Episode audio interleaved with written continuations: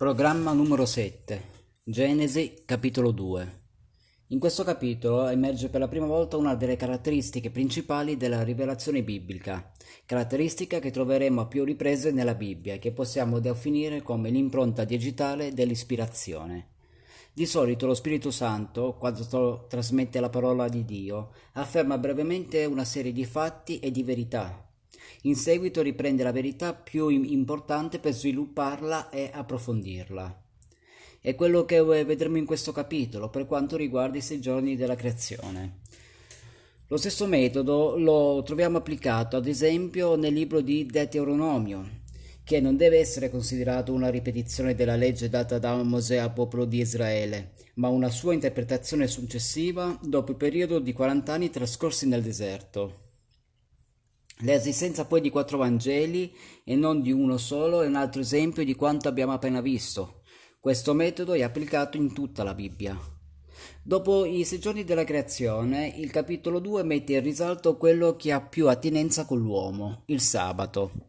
Iniziamo quindi la lettura del capitolo esaminando questo giorno. Genesi capitolo 2, i versetti da 1 a 3. Così furono completati i cieli, la terra e tutto ciò che vi si trova. Il settimo giorno Dio aveva completato la sua opera e nel settimo giorno iniziò a riposarsi da tutto quello che aveva fatto. E Dio benedisse il settimo giorno e lo rese sacro, perché in quel giorno iniziò a riposarsi da tutta la sua opera creativa, da tutto quello che si era proposto di fare. Non dobbiamo trascurare l'importanza del settimo giorno e, e, cerchiamo di capire che cosa significa il fatto che Dio si riposò dal suo lavoro. Vuol dire forse che si è stancato, si è messo a sedere dopo sei giorni e ha e, esclamato ragazzi che settimana, ho lavorato più di 40 ore, lasciatemi riposare. Questo non avrebbe senso. Quando Dio terminò i sei giorni di lavoro, vide che era tutto ben fatto e che non restava nient'altro da fare, pertanto smise di lavorare. Io non posso dire la stessa cosa, perché quando lascio il mio lavoro rimane sempre qualcosa da fare. Invece Geova alla fine dei sei giorni ha riposato il settimo, perché la, la sua opera era finita. Questa è una verità importante. Infatti nella lettera agli ebrei ci viene detto che noi entriamo nel riposo, cioè entriamo nel sabato di Dio. Per questo l'Apostolo Paolo può scrivere, Romani capitolo 5 versetto 1, Perciò, ora che siamo stati dichiarati giusti grazie alla fede, manteniamo la pace con Dio tramite il nostro Signore Gesù Cristo. Caro amico, io non devo alzare nemmeno un dito per essere salvato, perché Gesù ha già fatto tutto. Gesù ha pagato tutto e tutto io devo a Lui il peccato aveva lasciato la macchia rossa, egli l'ha fatta diventare bianca come la neve. Alcuni pensano che il vasto universo in cui viviamo sia esistito da bilioni di anni, ma se questo è vero deve essere accaduto qualcosa alla Terra e a gran parte della creazione. Come conseguenza di questo, Dio si è, si è, mosso e il suo spirito ha aleggiato sulla superficie dell'abisso, creando il cosmo dal caos. Il capitolo 2 di Genesi continua riassumendo quanto accadde. Genesi capitolo 2, i versetti da 4 a 7.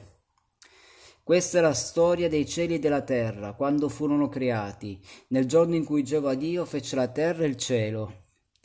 Sulla terra non c'era ancora nessun cespuglio, né avevano iniziato a germollare altre piante, perché Geova Dio non aveva fatto piovere sulla terra, e non c'era nessuno che la coltivasse ma un vapore saliva dalla terra e irrigava l'intera superficie del suolo.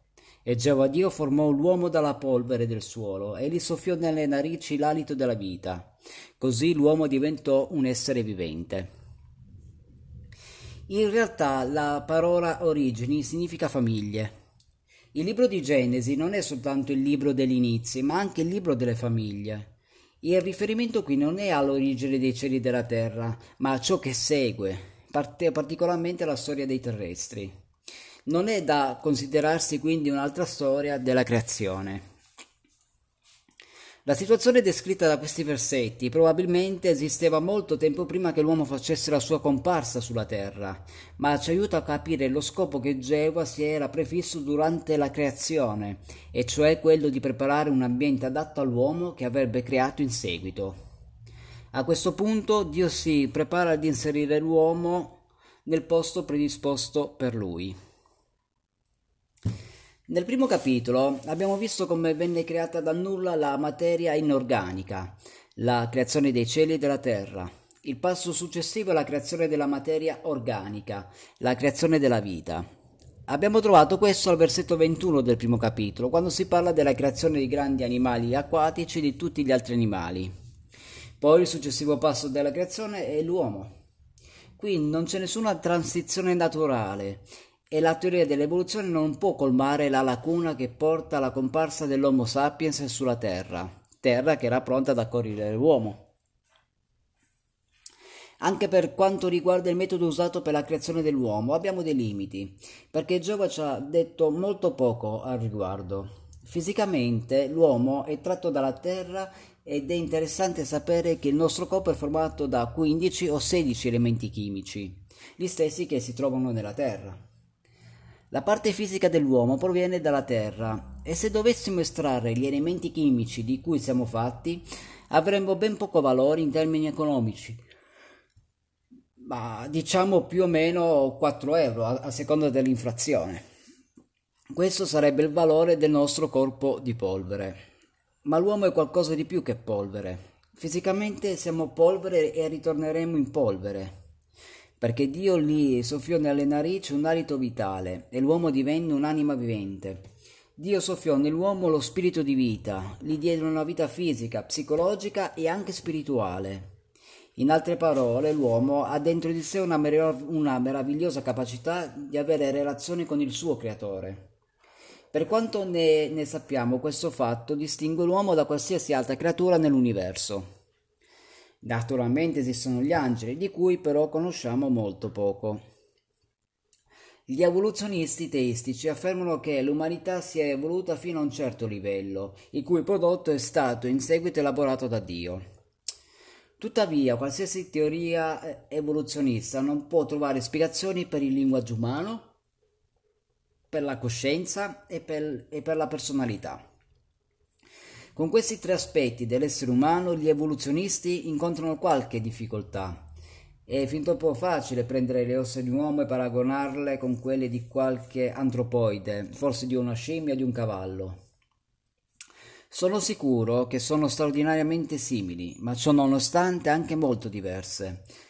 L'uomo è una creatura diversa perché il Signore gli ha, gli ha soffiato nelle narici il soffio della vita. Dobbiamo sempre tenere presente che l'uomo è stato fatto in modo straordinario e meraviglioso.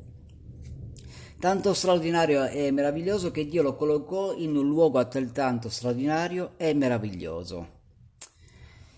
Continuiamo la lettura del secondo capitolo di Genesi, i versetti da 8 a 14. Inoltre Giova Dio piantò un giardino in Eden, verso oriente, e vi mise l'uomo che aveva formato. Quindi Giova Dio fece crescere dal suolo ogni albero bello da vedere, con frutti buoni da mangiare, e anche l'albero della vita in mezzo giardino, e l'albero della conoscenza del bene e del male. In Eden scorreva un fiume che irrigava il giardino, e da là si divideva in altri quattro fiumi. Il primo si chiama Pison, è quello che circonda l'intera regione di Avila, dove si trova l'oro. L'oro di quella regione è buono. Vi si trovano anche l'obdeglio e l'onice. Il secondo fiume si chiama Ghion, è quello che circonda l'intera regione di Cus. Il terzo fiume si chiama Tigri, è quello che va a oriente della Siria. il quarto fiume è l'Eufrate.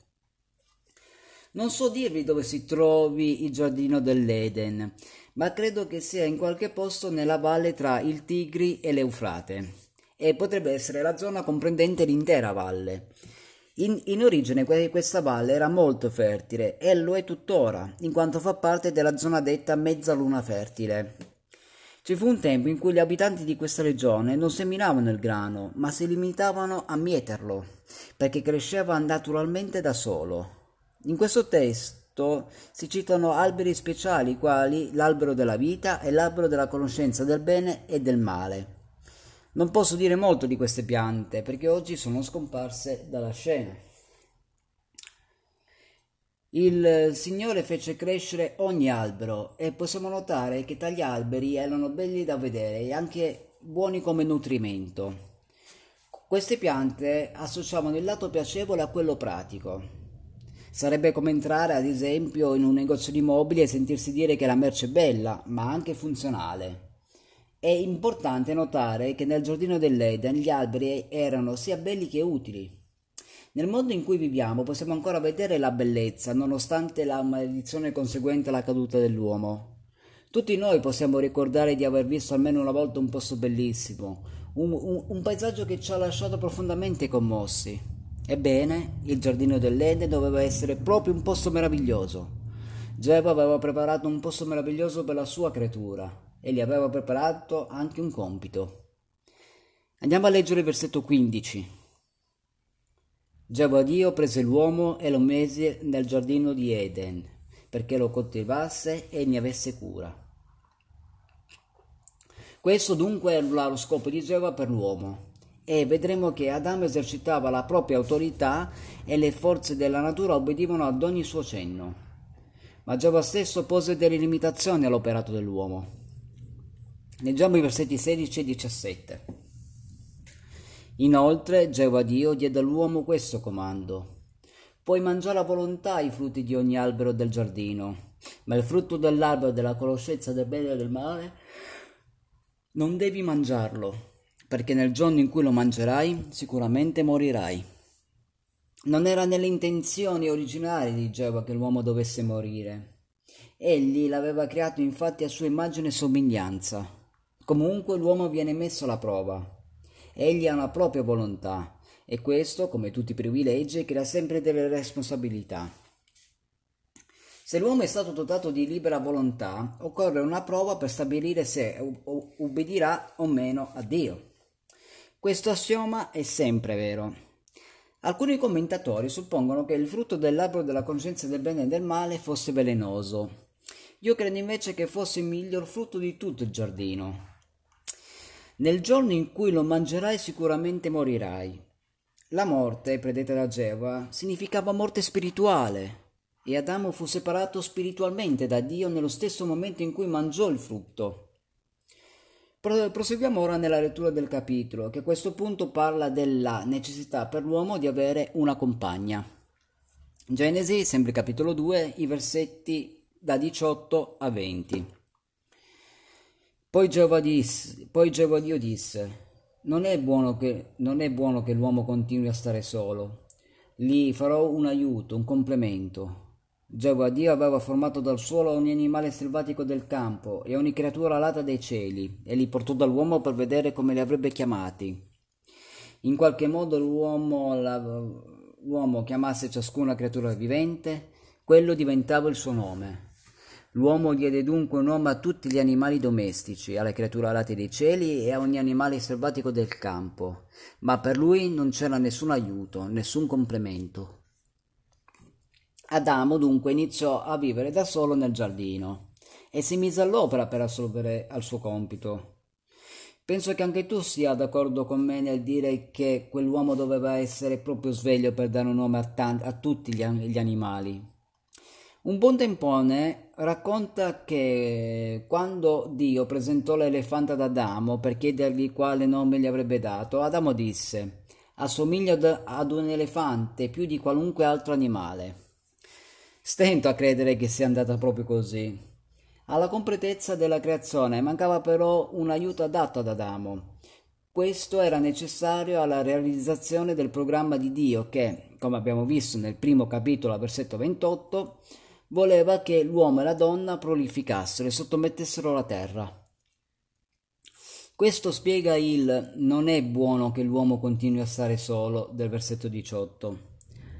La frase gli farò un aiuto, un complemento, significa una persona con cui andare d'accordo, con cui diagola, dia, dialogare, un aiuto affine a lui, l'altra metà di se stesso. Un uomo è a, è a metà finché non si sposa. Non sto sponsorizzando il matrimonio, ma posso dire che questo è il progetto di Dio per l'uomo e la donna, e la donna è la risposta adatta all'uomo.